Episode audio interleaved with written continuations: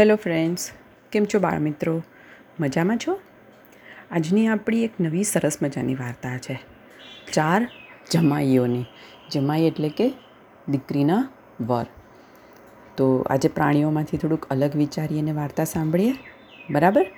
તો ચલો, શરૂ કરીએ આજની નવી વાર્તા. વાર્તાનું નામ છે ચાર જમાઈ. એક ગામમાં એક શેઠ હતા. એને ચાર દીકરીઓ હતી. કેટલી દીકરીઓ હતી? ચાર. ચારે ચાર દીકરીઓ સમજણી થઈ એટલે પરણીને શેઠે એને સાસરે વળાવી દીધી. થોડો સમય વીતી ગયો. એક દિવસ ફરતા ફરતા ચારે જમાઈ શેઠના ઘરે આવ્યા.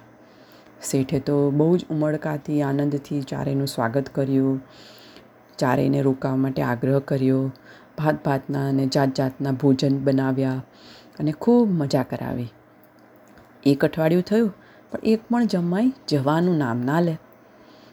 શેઠને તો કંટાળો આવ્યો કે હવે આ જમાઈઓ જાય તો સારી વાત છે.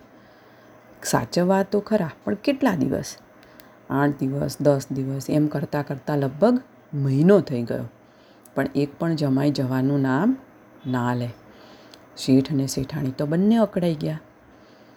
શેઠને એક યુક્તિ સૂજી. એણે વાણોતરને બોલાવી ને કીધું કે, જો, આજે આ મહેમાનોને હાથ પગ ધોવા તું પાણી ના આપીશ. બીજે દિવસે જમવાનો સમય થયો. પણ પેલો એનો જે નોકર, વાણોતર એટલે કે જે નોકર, એ પાણી આપવા ના આવ્યો હાથ ધોવાનું. એટલે જમાઈને દુઃખ લાગી ગયું, ખોટું લાગી ગયું. તુરંતે ત્યાંથી ઊભો થઈને ચાલ્યો ગયો. બીજા ત્રણ જમાઈઓ તો જાતે પાણી લઈ અને હાથ પગ ધોઈ અને જમીને ઊભા થઈ ગયા. બીજા દિવસે શેઠે પેલા નોકરને બોલાવીને કીધું કે, જો ભાઈ આજે તું કોઈના માટે આસન પાથરીશ નહીં.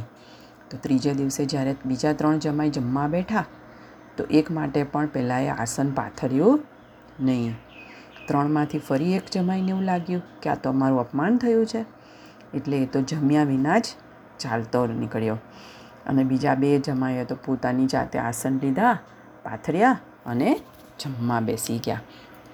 ચોથા દિવસે ફરી પાછું શેઠે શેઠાણીને કીધું કે આજે રોટલી અને શાક બે જ વસ્તુ બનાવજો. કશું ગળ્યું ને ફરસાણ કંઈ રાંધતા નહીં. શેઠાણીએ તો માત્ર રોટલી ને શાક જ બનાવ્યું. બંને જમાઈ જમવા બેઠા. જાતે પાણી લીધું, જાતે આસન લીધું. પણ થાળીમાં સાદું જમવાનું જોઈ અને જમાઈને ગુસ્સો આવ્યો. તેથી એક જમાઈ જમ્યા વિના ચાલતો રહી ગયો. હવે તો એક જ જમાઈ બચ્યો હતો અને ઘરમાં રહ્યો હતો. તે પણ મનમાં તો વિચારતો હતો. પણ એને થયું કે આટલી તો આપણને સેવા મળે છે. પાણી જાતે લેવામાં શું વાંધો છે? આસન જાતે પાથરવામાં શું વાંધો છે? થાળીમાં શાક રોટલી તો મળે છે ને? મફતમાં એવું પણ ક્યાં મળવાનું છે? તો કંઈ આવું છોડીને જવાય નહીં. તો શેઠે જેવું નોકરને બોલાવીને કહેવા માંડ્યા કે એક પાણી વિના ગયો, બીજો આસન વિના ગયો, ત્રીજો ભોજન વિના ગયો.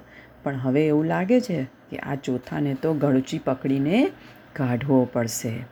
અને છેવટે શેઠના કહ્યા પ્રમાણે નોકરે ચોથા જમાઈને ગળચી પકડીને જ કાઢ્યો. એટલે જ બાળકો કીધું છે ને કે અતિથિ દેવો ભવ, પણ અતિથિ થોડા દિવસ જ સારા લાગે. એટલે આપણે પણ જો કોઈના ઘરે ગઈએ તો આપણે એક બે દિવસ રોકાઈએ, બહુ બધું અઠવાડિયું રોકાય. પણ પછી સામેવાળાને આપણે ના જ ગમીએ. એમ કોઈના માથે આપણે બોજ બનીને રહીએ, તો કોઈ માણસ બોલે નહીં. પણ ક્યારેક એ આપણને ગળોચી પકડીને કાઢે તો જરૂર. ખરું ને બાળકો? ઓકે? ચાલો બાળકો, તો સૂઈ જાઓ અને મજા કરો. Goodbye good night do take care of yourself